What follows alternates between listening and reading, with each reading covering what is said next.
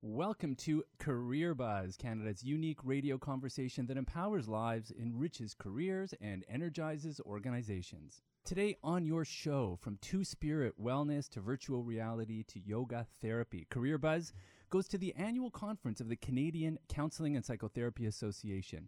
Hi, I'm Mark Franklin, practice leader of a team of professional career counselors at careercycles.com, and I'm pleased to be your host today on Career Buzz. Thanks for tuning in. The CCPA is a national bilingual organization of professionally trained counselors. CCPA's members work in diverse fields of education, employment, and career development, social work, business, industry, mental health, public service, and government. In 2019, the conference was jointly presented with the International Association for Counseling. It was held May 13 to 16, 2019, at the Delta Beausejour Hotel in Moncton, New Brunswick and I was your Career Buzz correspondent at the conference. There's been an explosive growth of technology in recent years. And with it, we've seen an equal growth in the use of technology in counseling and psychotherapy. Sherry Law is active on the CCPA's Technology and Innovations Solutions chapter. She speaks about tech and counseling. Stay tuned for my interview with Sherry Law in the second half of today's show.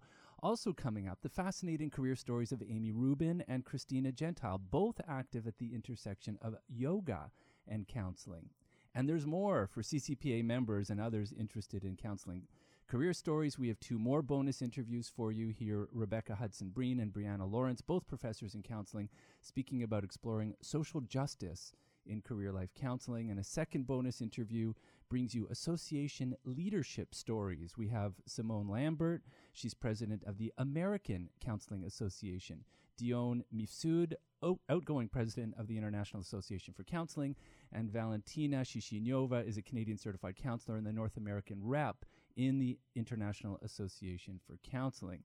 Hear the two bonus interviews at careercycles.com and click the podcast link. But first, working through trauma is always challenging, but seeking help as a queer, indigenous person is often so complex, many people don't reach out. Stell Raven deconstructs the Western view of gender.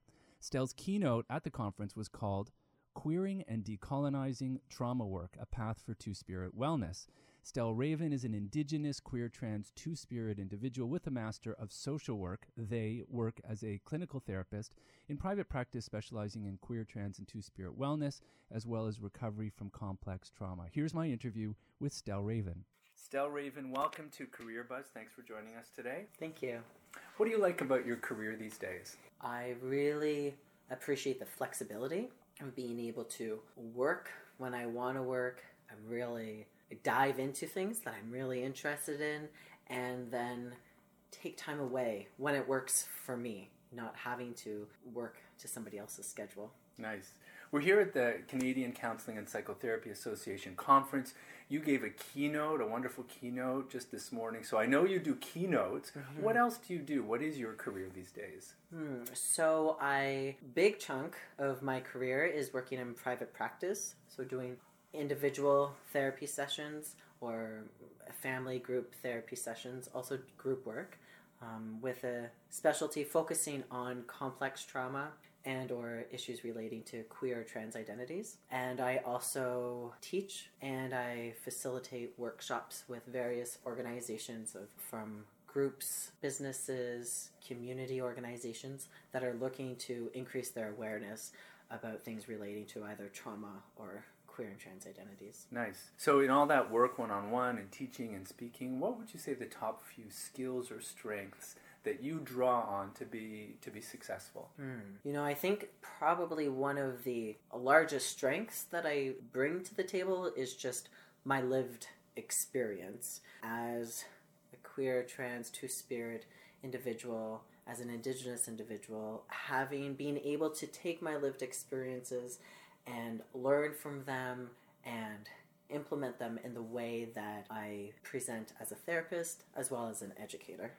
like authenticity almost like being right. true to your experience your lived experience yes. it's an interesting answer I, I asked that question a lot on career buzz and authenticity it's an interesting perspective on a strength so mm-hmm. i appreciate that yeah it's like what i mentioned in my keynote when i said for me the personal is professional there is no divide in those worlds for me.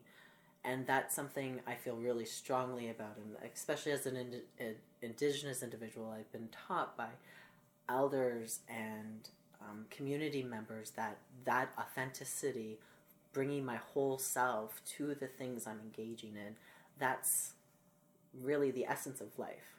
And I think that's one of the things that I really also appreciate about where I'm at in my career now is I get to do that wholeheartedly. I don't have somebody else who is telling me, well, actually, this part of who you are or this value set that you have, you need to shift during these interactions or for this period of time. Shift. I mean, we're going to talk about self censoring, and I know that's a topic you speak about.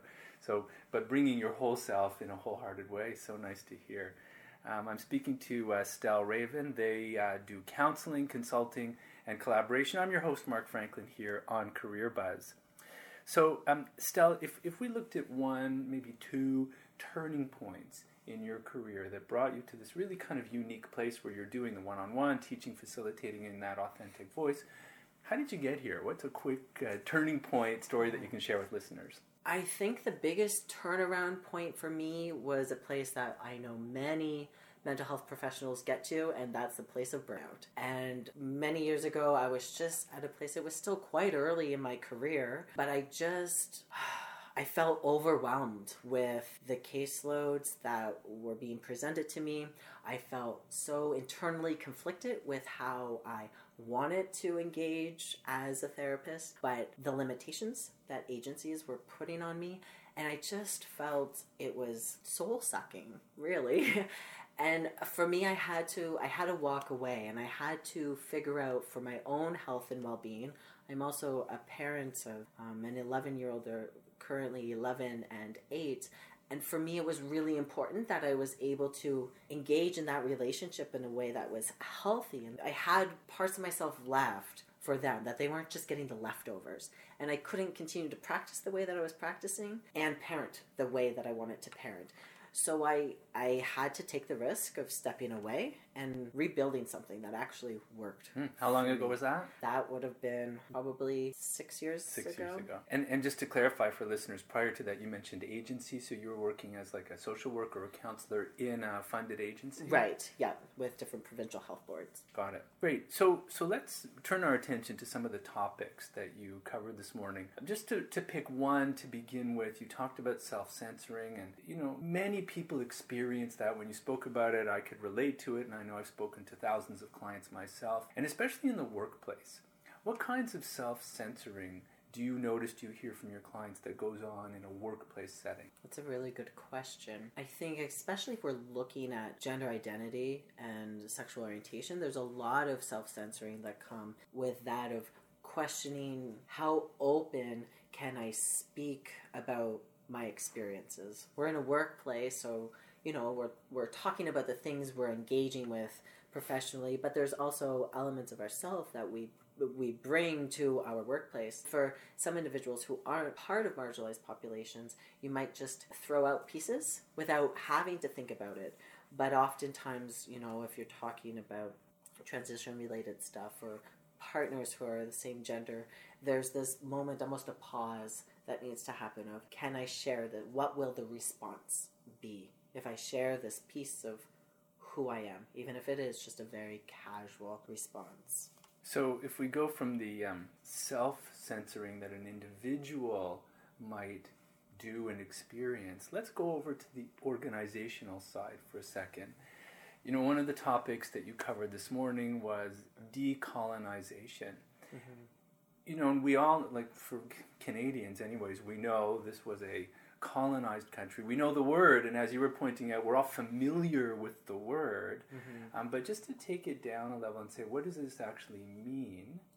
You know, and I know I appreciated you. You spent some time on definitions, and maybe we actually need that here before we move on to how an organization might implement some of the values of decolonization.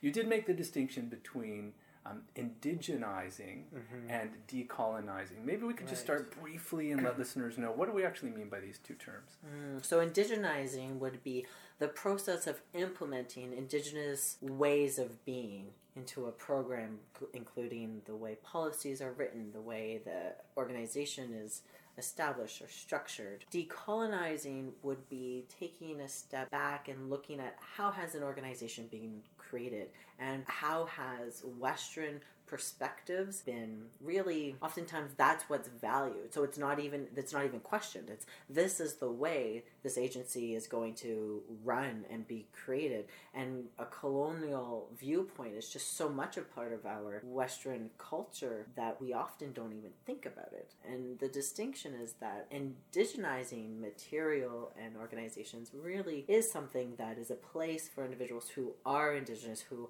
are familiar with culture, who have those experience and that knowledge base, but decolonizing is something that is there's a role for everybody, regardless of your lived experience, regardless if you're indigenous or not, or a member of a marginalized population or not. We all have a role to play in the process of decolonization.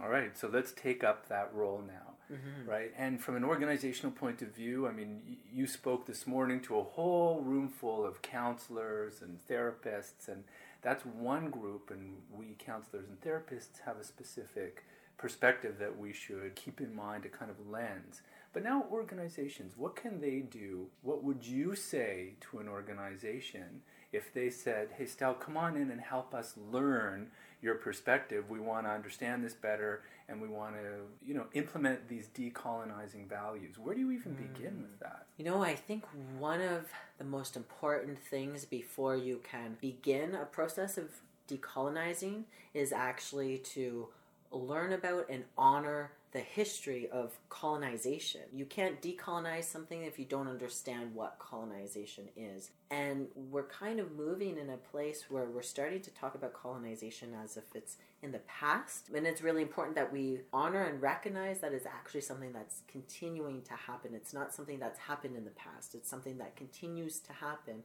today in many ways, formally and informally. So, one of the first things that an organization needs to do is learn the history, learn, understand what are the impacts of colonization, and how has our agency been built through a colonial lens. Agency or any workplace, not just any, an agency. Yeah. We could have an organization, a not for profit, a for profit. Right, a committee. Anything can really. Maybe just put a, a shout out. I did a thing called the Kairos Blanket project. Are you familiar with that? Mm-hmm, yes. Right, just as a way to learn the history. It's a very powerful experiential thing. Many Canadians can access this. They go around, I think, the country yes. to do that.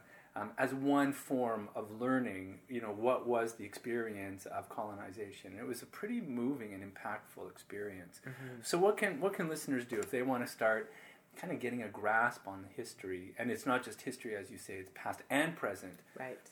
Besides doing the Kairos Blanket Project, which I encourage listeners to check out, how else do we begin to learn that history? Um, there are books that have been written by Indigenous individuals that talk about the impacts of colonization. There are, there are podcasts that are out there. There are YouTube videos.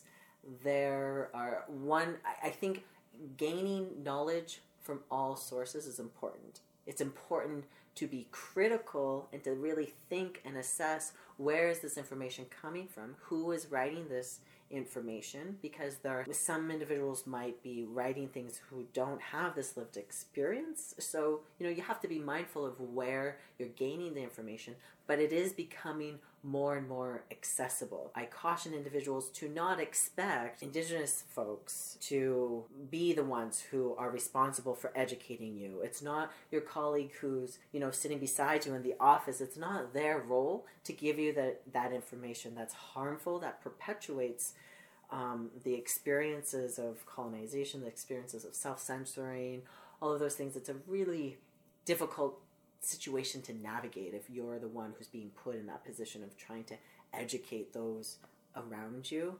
So it's really your job to seek out that knowledge, that knowledge base, and then to talk with individuals who are putting themselves in a position where they're saying, I want to educate you. Like myself being here in this role, I'm making a very clear message that I want to educate other individuals about this. So it's all right to come and ask me about this. My guest today is uh, Stell Raven. They do counseling, consulting, and collaboration. I'm your host, Mark Franklin, here on Career Buzz. Stell, can you just remind listeners the name of that keynote that you gave this morning, just mm-hmm. to kind of put some context around it? It was a pretty impactful title. Right. It was Queering and Decolonizing trauma work, a two spirit journey to wellness. So, even just that, as listeners hear that, right? There's so many things that we could talk about, but in a, in a minute or two more, I just want to pick up on what you're saying. And if we could kind of take that decolonizing perspective and give some examples, like turn it into something, it's these assumptions almost that are unspoken, that are things that are going on because of the colonizing effects. Can you provide us with one or two examples that might kind of give people a sense of what that would look like if we're trying to decolonize our organizations. What's an mm. example? One example could just be work ethic and the assumption that individuals the assumption that if somebody is not prioritizing the work that they're doing that that has some sort of comment on their work ethic when really it's not a comment about work ethic at all it's a it's a comment about values and if you value maybe family or um, wellness through a different lens, sometimes that can uh, create dynamics within workplaces. Connecting specifically to some of the things I was talking about in the keynote um, in relation to gender identity and the assumption that we all walk this world as either male or female, and that we're more aware that trans identities exist, but that that means that you were assigned female at birth and now you want to identify as male, or vice versa, that there's we're not making space for this other way of being that is actually really much broader than just male or female. An assumption that if you are transitioning, that it looks this way, that it's a linear path, when really our life is not linear. We're so, you know, murky. I had that ball of yarn up on the slide during the presentation and that really is life that's yeah. all elements of life is yeah. we're, we're this really murky ball of yarn that's very colorful yeah.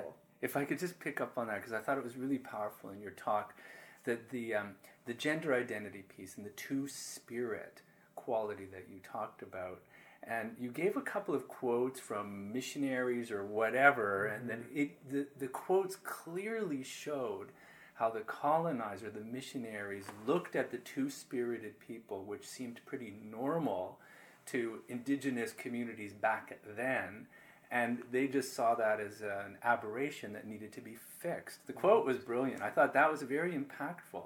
So, what you're saying is in our organizations, even this idea that there's such a thing as a clearly delineated, binary, gendered world is a colonized perspective. Mm-hmm. It is. And how do we make space for different experiences? And and that can be, you know, into very tangible ways of how do we make space for individuals who are engaging in different variations of transition in the workplace.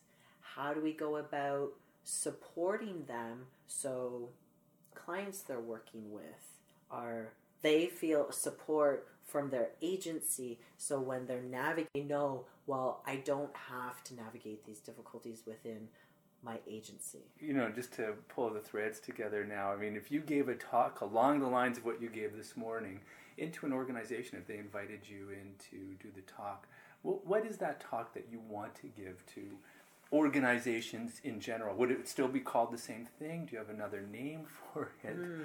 What, what would we be doing if we were out there talking to organizations across this land? I think the title would shift because it wouldn't be it wouldn't be about the journey of wellness for two spirit identity. It would be the wellness within workplace and how do we create that environment, that community within all the places that we work, be it nonprofits, large corporations, committee works that we're doing. Yeah, I can see a subtitle for that workplace wellness and some sort of subtitle that yeah. brings in this decolonizing perspective. Um, Stell, last question just to pull threads together. Now that you've had your own lived experience, some listeners are trying to wonder what they're going to do next in their career and life. What's one thing that you can share with listeners about something you've learned to make good life and career choices? Now that you've shared a bit of your own story, you're stepping away from the agency. Right. What What's one thing you've learned that you can share with listeners about that as they journey on their path? The time will never feel right. It, there won't be that moment when you go, now is the time when it's the right time to make these changes that I want to make. You'll feel the anxiety. You are taking a risk. If you're trying to shift the way you're doing things, there is risk involved, and you'll feel that. You'll feel the anxiety. And, you know, it's back to that cliche saying of take the leap and trust the net will be there. It really, that really is so important to keep in mind. Great advice. Stell Raven, thanks so much for joining us here on Career Buzz. Thank you. That was my interview with Stell Raven at the Canadian Counseling and Psychotherapy Association conference. I'm your host, Mark Franklin, here on Career Buzz. I wasn't that great advice at the end of uh, their interview. You know, the moment will never feel right if you're trying to make that choice or decision in your career or life. You know, it's not like it's going to just be so obvious and 100% clear that it, you will feel anxiety and you will feel uncertain, um, but embrace that and and go ahead. And Stell certainly was living evidence of that of that fact. Very impressive. Much appreciated, Stell Raven. Thanks for joining us on Career Buzz. I'm next up. There's been an explosive growth of technology in recent years, and with it, we've seen an equal growth in the use of technology in counseling and psychotherapy. Sherry Law is active on the CCPA's Technology and Innovative Solutions chapter, and uh, she's an expert in all things at the intersection of counseling, psychotherapy, and technology. Here is our interview with Sherry Law. My guest today is Sherry Law. She's a researcher and consultant in counseling, therapy, and technology. Welcome uh, back to Career Buzz, Sherry. Thanks for joining us. Thank you so much for having me. So, you wear many hats. What are those different hats you wear in your career, and what do you like about it overall? So, one of the roles that I employ, um, I'm currently still the president of the Technology and Innovative Solutions chapter of the Canadian Counseling and Psychotherapy Association. Um, I'm also an independent researcher uh, funded by multiple agencies in virtual reality research alongside aging healthcare. Um, and I'm a licensed counseling therapist uh, employed with the government in, in New Brunswick. What do you enjoy about all of those roles? The diversity, um, the impact. Uh, it's very meaningful work because it's directed, it's self directed. Um, I was able to explore a lot of the um, problems in society that uh, pique my curiosity and meaningfully engage in it in a way that's self-sustainable. Nice. Well, what are some skills or, or strengths you use to be successful in this really diverse career? Um, a, a, very central skill that's needed for the type of work that I do is a uh, resilience against people who, um, well, not necessarily people, but the the urge to go with the flow. Um, I'm I feel very comfortable not doing what everyone else is doing, and I think it's important to have that resolve uh, and tinker with new ideas and new technologies. Nice. So you talk about technologies, and you know, for listeners, they might not connect uh, technology and counseling and therapy. Like you know, many people think of those two things quite separately. So how did you begin to marry these two things up to blend them in your work? So I've always been comfortable around technology because my father uh, was interested in technology himself. He's a very curious mind. I developed um, an appetite for that type of curiosity, and personally, the the work in counseling therapy was because I wanted to help people. And the reality is, I have to go to sleep. I get sick sometimes. I have to take holidays, and so I'm not serving as many people as I would like. Technology seems to be a very elegant solution to that type of problem, where I can extend my hand in, in servitude to others. Um, much further than otherwise. So, what what is an example of the use of technology in in counseling and therapy? So right now there's still a dearth of research, and and because of my role as the president in the Technology and Innovative Solutions chapter, uh, we're currently going to be launching um, our national guidelines on the ethical use of technology. Because of the dearth of research, there are a lot of ethical concerns around uh, the use of technology in counseling therapy. However, with my work with the research in virtual reality, um, it I, am interested in using it as an assistive technology. So it's not to replace my skill set as a counseling therapist. It's meant to be used as a supplement to um, perhaps. Uh, leverage my skills by employing visuals um, or environments that may assist in, in alleviating um, mood concerns. Nice. So we've been involved in a bunch of that work. It's so interesting to hear where tech, you know, disrupts a lot of different jobs, experiences. Um, you mentioned the ethical use of technology what are we guarding against? What is the worst case scenario, or what are the problems, the misuses that we're trying to guard against with ethical practice? So, the scope of the concern is um, multifaceted. Not only are there concerns around is this an appropriate technology for this counseling therapist to be using in the first place? You know, um, is texting an ethical uh, modality for employing counseling work. Um, however, there's also the other side of the spectrum, which is okay, well, who is creating these these technologies? How is the information that's being transmitted being used? How much autonomy do each user have in terms of where their um, information goes? You know, we uh, we have many popular stories right now with regards to concerns over privacy in social media. Um, and on top of that, there's a lot of um, hacking that happens as well. So even Equifax, a mm, very large company, cannot prevent uh, from being breached in terms of their security. And so it, it's a matter of um, folks, counseling therapists primarily, because we have to be very um, serious in terms of our clients' confidentiality. But there's so much unknown about the technology world that it's uh, you know it's, it's really important to begin those discussions around it. My guest today is Sherry Law. She heads up the Innovation and Technology chapter for the Canadian Counseling and Psychotherapy Association. I'm Mark Franklin, your host here on Career Buzz. Um, so, Sherry, let me just push that a little bit more. You, you were mentioning about some of the issues.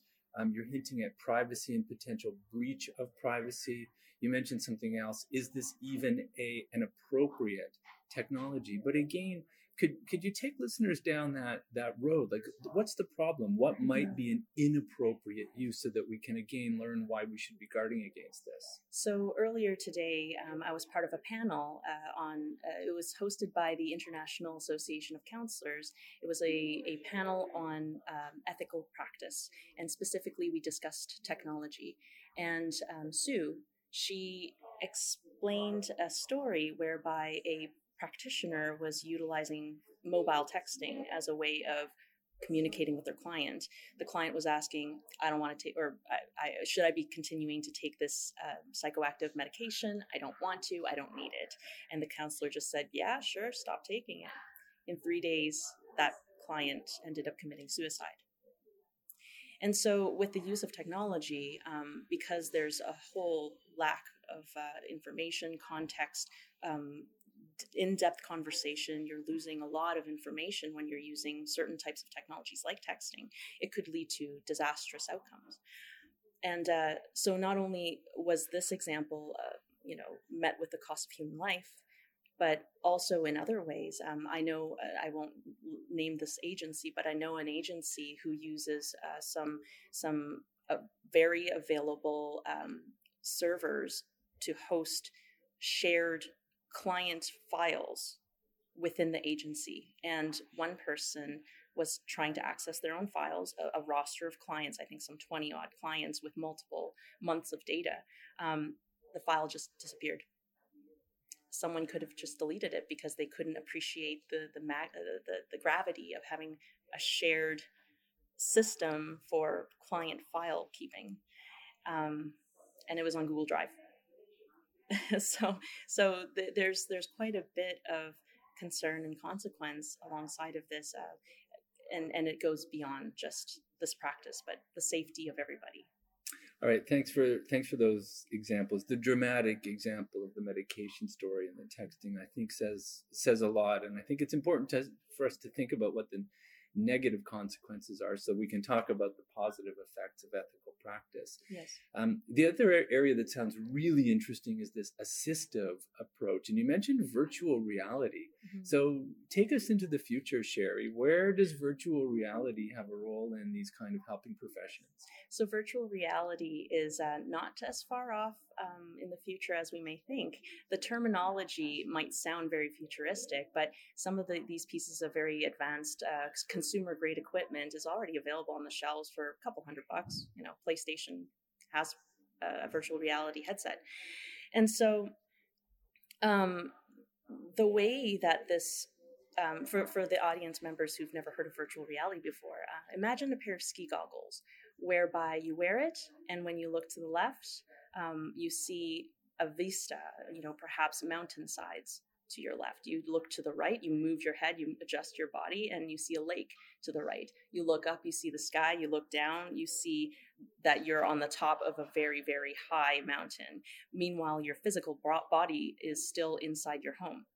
So the virtual reality systems allow you to feel as though you are in a location that's completely simulated and generated by a computer. Um, this has very deep uh, implications in terms of therapeutic practice. You can convince a client um, that they're anywheres that you design them to be, as long as you can afford the software, of course. So now, rather than being on the top of a mountain looking at a lake and so on, could we, for instance, um, be in a therapist's office and have a virtual therapist? What are the opportunities and applications within the helping professions of using this technology? Mm-hmm. So the specific example that you're giving, Mark, it um, so yes, the answer is yes. You can absolutely have a virtual reality session uh, for for counseling therapy. Um, it, there's still a lot of ethical concerns to to uh, go through before that happens, but hypothetically it can happen. And in which case, some of the benefits are accessibility. So a person can be at their home and they can see a specialist in trauma located in London, uh, where the client lives in Manchester, New York. Um, and on top of that, there's also a layer of, uh, of illusion where a person can design their avatar to be whatever they want. Um, so if they are of a of a cultural background, a visible minority, marginalized group, all that seemingly disappears because you cannot see the other person. And in the same way, the the therapist cannot be seen. And so the biases that the client might hold against, you know, certain assumptions about certain types of people in the therapeutic practice uh, may also vanish.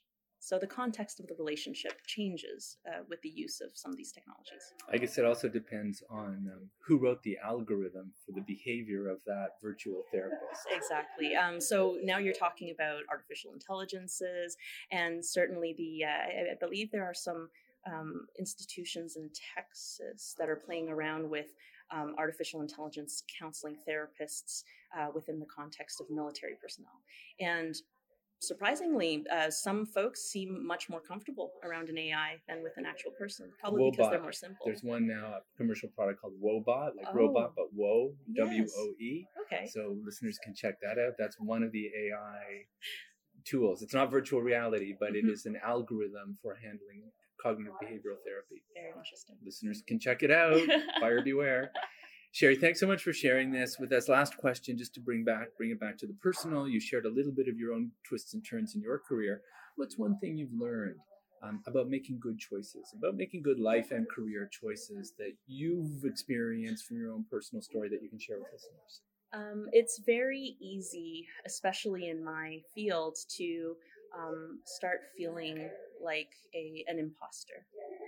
Um, what I would say, uh, one thing that I learned most in terms of how my career has unfolded is to not focus too much on the self, um, be the megaphone from which the information that you learn and, and the experiences from your tinkering, uh, you know, from which it can be broadcast. So when I'm thinking about my competencies, um, it's not within the framework of me, me, my identity.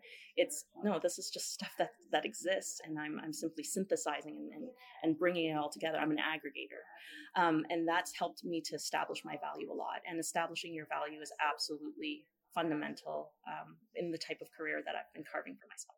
Great advice, Sherry Law. Thanks so much for joining us here on Career Buzz. Thank you so much, Mark. That was my interview with Sherry Law. Wasn't that a great uh, point she makes? Be the uh, be the megaphone. Uh, get get out of yourself and be the megaphone for all those ideas that you have. Um, I'm talking to speakers at the Canadian Counseling and Psychotherapy Association conference. It was held in Moncton, New Brunswick in May 2019. I'm your host, Mark Franklin, here on Career Buzz. Are you interested in yoga or therapy or yoga and therapy? Amy Rubin is a yoga therapist. She's worked with hundreds of clients suffering from anxiety, depression, addiction, and chronic pain. Her conference session was called Yoga Therapy Basic Frameworks and Therapeutic Techniques for Counselors and Other Professionals. Christina Gentile holds a master's in counseling psych and works as a voice and yoga teacher. Her session was called Pranayama Yogic Breathing Practice as Forces for Transformation in Counseling Psychology. Together, I had a chance to interview both Amy Rubin and Christina Gentile at the intersection of counseling and yoga. Here's my interview with them. My guests today are Amy Rubin, yoga therapist and counselor, and Christina Gentile, clinical counselor and certified yoga teacher. My name is Mark Franklin, host of Career Buzz. Thanks both of you for joining me today. Thank you for having us. Amy, let's start with you. What what are you doing today in your career, and what, what do you like about it? Mm-hmm. Well, I have been a yoga teacher in the past and a counselor in the past, and I am moving into private practice right now.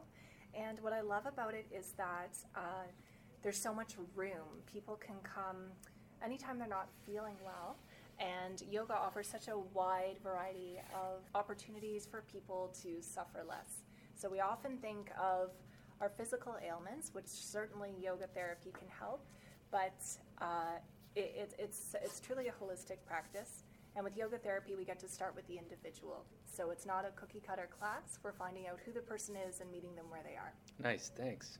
Suffer less. I like the way you put that. Um, Christina Gentile, over to you. What what are what is all the different things that you do in your career, and what do you like about it? All right. So um, currently, I'm working for Child Youth Mental Health in British Columbia, and uh, I'm a counselor there. Um, but I'm also a yoga teacher. I was teaching at the University of Victoria and uh, my specialization in yoga has been uh, pranayama, so breath control practices, in specific to uh, alleviate stress related conditions such as anxiety, depression, and other things like that. So um, I've really taken the focus on the breath, uh, the breathing practices in the tradition, and to really uh, kind of analyze what is going on and how is it affecting the body. Nice. And, and for both of you, and I, I should say to listeners, we're here at the um, Canadian Counseling and Psychotherapy Association conference in Moncton, New Brunswick. Um, Christina, you just said you're out in BC. Amy, where are you based? I'm based in rural Nova Scotia, Bear River, Nova Scotia. Bear River, okay, opposite sides of the country. You guys just met at this conference. Yes. We're going to find out more about your future collaborations in a moment. what would you guys say are important skills or strengths? If listeners were interested in both the yoga teacher thing and counseling, and you've blended them both, what are some skills or strengths that you use to be successful, Amy? Well, I think that what's really important is being curious and uh, having a genuine interest in in a person's life and, and a person's expertise in where they're at and, and what they're what they're interested in and what they're ready for. And um, that's what makes this job never boring. Everyone has a different story, and our stories build who we are. And we have so many hidden strengths that sometimes just need the right environment to to get uncovered and to kind of bubble up to the surface. And um, it just it just makes it, it's such a transformative. It, it's, it's watching people transform on a daily basis, which is so amazing. Nice. Well, you sound like you're enthusiastic about it as well, which is good to have your yoga teacher really be into it. Uh, what about you, Christina? What skills and strengths that you use? So I think um, having a holistic lens is really uh, important. I think uh, being able to have that whole person perspective, but also a multicultural lens, because obviously uh, we are working from a tradition that, um, especially when we're talking about yoga, that derives from India. Um, and so we want to be able to integrate that knowledge respectfully. And, how is it also being adapted in Western society right now, but also in different religions and in faiths? Um, so it's really having that lens of the multicultural lens, but also the holistic lens of of being respectful in the teaching. Well, Absolutely. we could have a whole other interview just on that topic. Absolutely. But I'm going to move us on. My guests today are Christina Gentile and Amy Rubin. My name is Mark Franklin, your host here on Career Buzz. Um, you both have come at this from different angles and have had some twists and turns in your career stories. Um, Christina, what, what are a couple of twists and turns that brought you to the present situation? So, I've had uh, quite a bit of a, a rock and roll uh, background. Uh, so, I actually started off as a musician. Um, I did two degrees in uh, voice performance. So, um, I started off in pop, uh, did a classical degree, then I did a jazz degree. Uh, both of my parents are opera singers, so I grew up in the world of uh, singing and breathing. So I've always been highly influenced by um, how we breathe and how we sing and how the voice projects and how that says so much about who we are as a person. And uh, when I was teaching voice uh, in a music school, I ended up having a lot of students complaining about their life to me and ended up counseling more than I was teaching voice. So then eventually I made the link that I uh, should probably go down the counseling route um, and integrate kind of what Diane Austin uh, refers to as vocal psychotherapy. Wow, that's a lot of twists and turns there. Vocal psychotherapy. So we got everything except the yoga part. Yes. So vocal psychotherapy kind of links in with the yoga part. So um, the yoga version of vocal psychotherapy would be called, I guess, the pranayama aspect, and also the nada yoga, the yoga of sound. So those are two things that I've kind of really indulged in and, and really I feel passionate about. Um, and so there isn't much being done in that realm right now, but I'm hoping to kind of keep going and uh, becoming one of those people who is going to keep teaching on the subject. Great, nice. We're going to come back to that topic of what people can gain from that combination. But Amy, over to you. What what are some twists and turns that brought you to to where you are now? Mm-hmm. Well, I've definitely been twisty and turny. also, um, quite influenced by my parents. My father was a, a, psychologist and, and is actually quite a respected and active internationally. And although that was an interest of mine, and I did my, my undergrad in psychology, I think I needed a little bit of space. So I was like, I'm going to go do yoga and art. And so I, I worked in, in the arts for about 12 years and also in yoga. Now, I came to yoga um, actually because I was having some issues with um, with body images and my relationship with exercise, and I felt like I had to basically stop moving for a while in order to reset my relationship with my body. And yoga gave me an opportunity to move from a point of view of rather than trying to achieve a goal of just being, just being in my body which was really, really incredible. And um, I think that that's, that really set the tone for me. And then as my life went on and yoga continued to evolve in North America and it became more and more athletic, I kind of took a step back because that wasn't really where I was coming from with it. And um, I noticed that I was thinking, okay, well, you know, I'm not going to do this as a career, but I'll just see people one on one or I'll do a tiny class with three people who are going through something similar. And essentially, that's what yoga therapy is, right? it's working very much individually with people who are transitioning and, and working with something specific in their life. And then eventually, I started working in uh, a drug and alcohol uh, residential center um, I was the clinical director there for a few years, and everything just kind of came together. There was an opportunity to, uh, as Christina said, really, really take a holistic approach, and and it was incredible to see how life changing it was for people. Wow, both really um, interesting stories that twist and turn. Um, we're going to find out a bit more about this unique combination. I'll, I'll remind listeners we're talking to uh, Amy Rubin, yoga therapist and counselor, Christina Gentile, clinical counselor and certified yoga teacher. I'm your host, Mark Franklin, here on Career Buzz. What can listeners get from this unique combination? Both of you are working with breath and yoga and in the body and then this counseling lens also. You know, maybe the place to start is the kinds of problems that people might encounter that would benefit from these resources. Christina, what sort of problems did you find? You know, you started way back there when while these music students were complaining of stuff. What kind of problems were they complaining about, and then how do you now work with them? Problems could range from uh, a, a, youth coming in saying, um, even before I hit the piano and said, let's do the scales, uh, someone would say, oh, I'm not going to sing that note or I can't sing that high, and it, we were not even in the high range on the piano. And so having that conversation around why do you think you can't hit that note, and what is blocking you emotionally, what is blocking you physically from being able to sing that note? Because I know just with your voice pitch and also with your probably ability to scream that high at least that you could hit that note just by hearing somebody's vocal uh, range. And so having that conversation around what is energetically blocking you.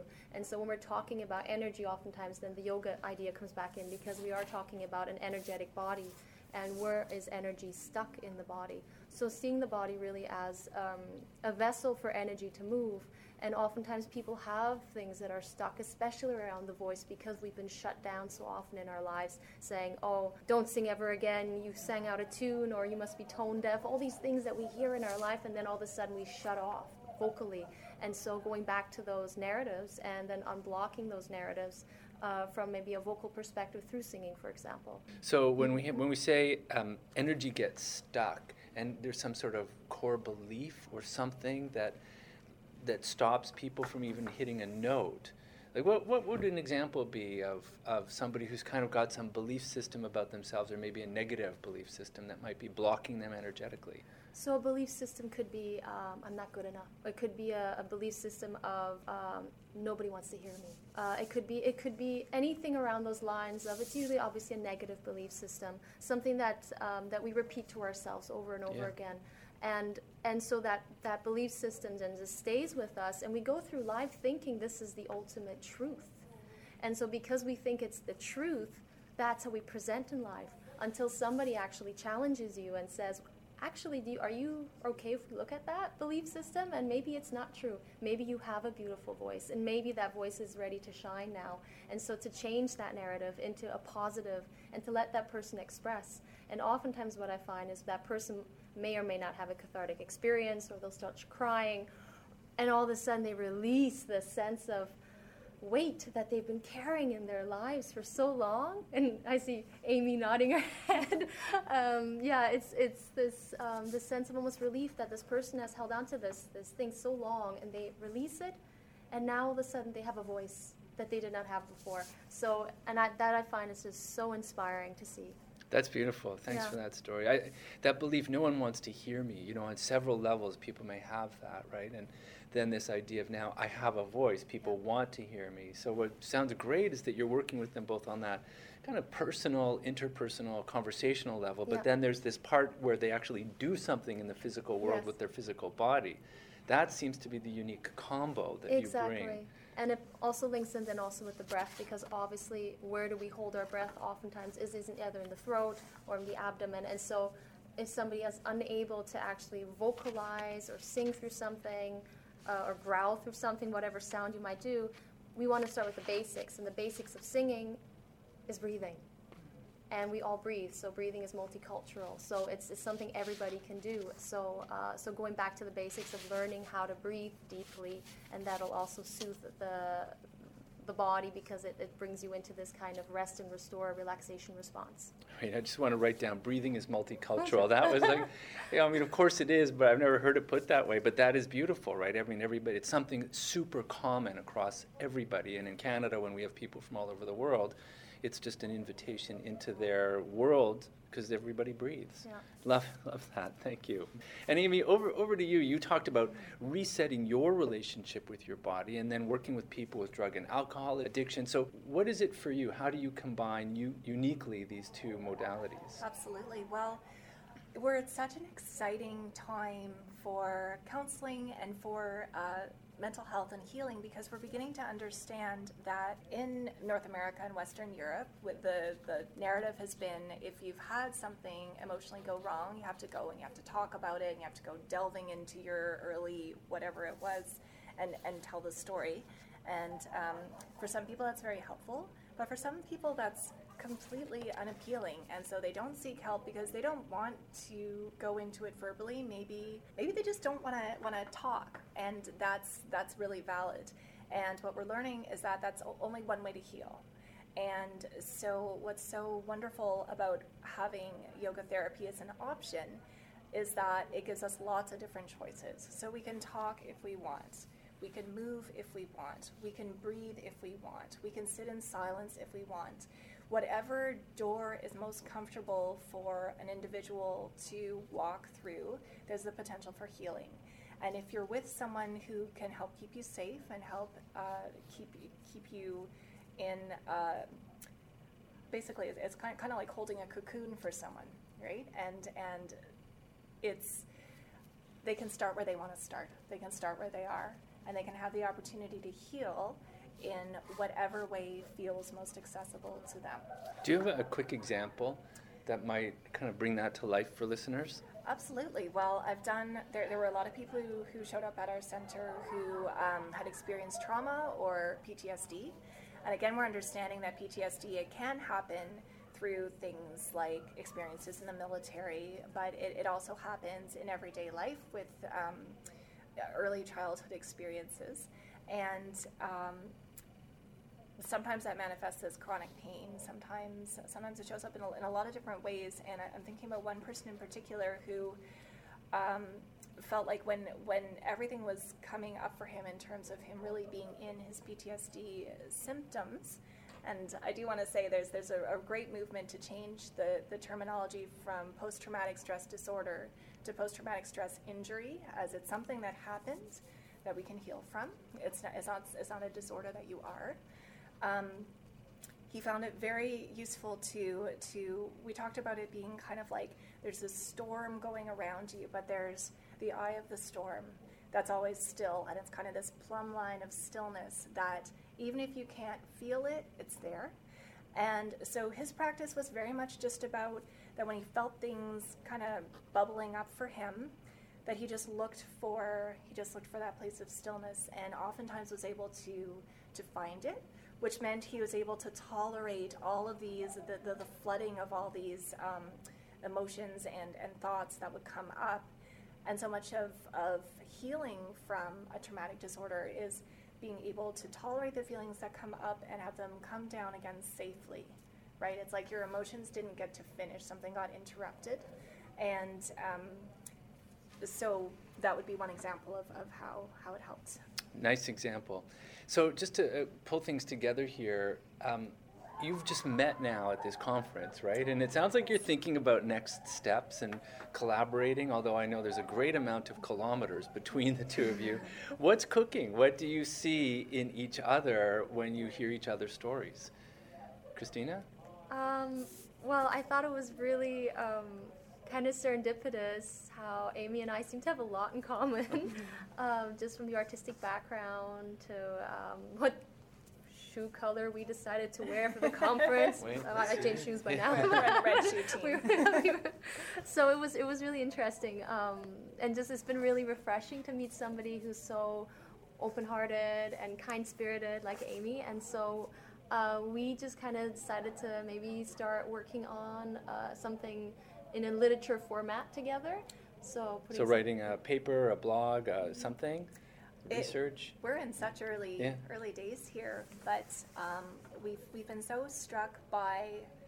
Uh, there seems to be such a hunger for this, right? Like people, pe- so many people have had experiences with yoga, with breathing, with meditation, that um, they know that there's something there, right? And they, they want to learn more and they want to. Um, I think they're looking for something other than just the you know, this is going to change what my butt looks like in my yoga pants. they're, looking to get back to um, its healing components. Yes. And how to do that in a way that, um, as Christina has said, in a way that's culturally sensitive and in a way that's safe. So, so we're, we're just so excited. All right, we're going to look forward to seeing that next thing. We'll, we'll search it on the internet and find you guys. The last question in 30 seconds each. From your own personal stories, you shared some of your twists and turns and your career and life stories. What's one thing you can share with listeners that you've learned about making good choices in life and career? Some piece of advice that you might share based on your own personal lived experience? Amy? Um, I would say to for for me personally, um, slow down. right? Take the time to check in. I, I, had a counselor mentor who would say, yellow light, yellow light, yellow light. Just be able to check in. I think I would second that. I think the ability to slow down in our especially busy society is not encouraged enough. And I know that when you're able to slow down, uh, you're able to listen inward a lot more and, uh, and maybe block out some of what the external environment is trying to tell you rather than to listen to what your heart's actually telling you what to do. Great advice. Christina Gentile and Amy Rubin, thanks for joining us here on Career Buzz. I'm your host, Mark Franklin. If people want to find out more about you, is there a website? Where should they go? What can they do? Uh, yeah, for me, it's uh, Amy Rubin Yoga Therapy.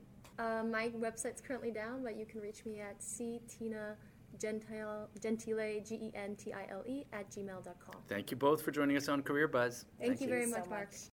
You've been listening to interviews recorded at the Canadian Counseling and Psychotherapy Association's 2019 conference in Moncton, New Brunswick, here on Career Buzz. We're Canada's unique radio conversation that empowers lives, enriches careers, and energizes organizations. I'm your host, Mark Franklin. You can find out more about me at careercycles.com. If you have comments on today's interviews, please email me, mark with a K at careercycles.com. Technical production today was by Kat Klippenstein. Catch Career Buzz every Wednesday, 11 till noon Time on CIUT 89.5 FM in the Toronto area or CIUT.FM worldwide.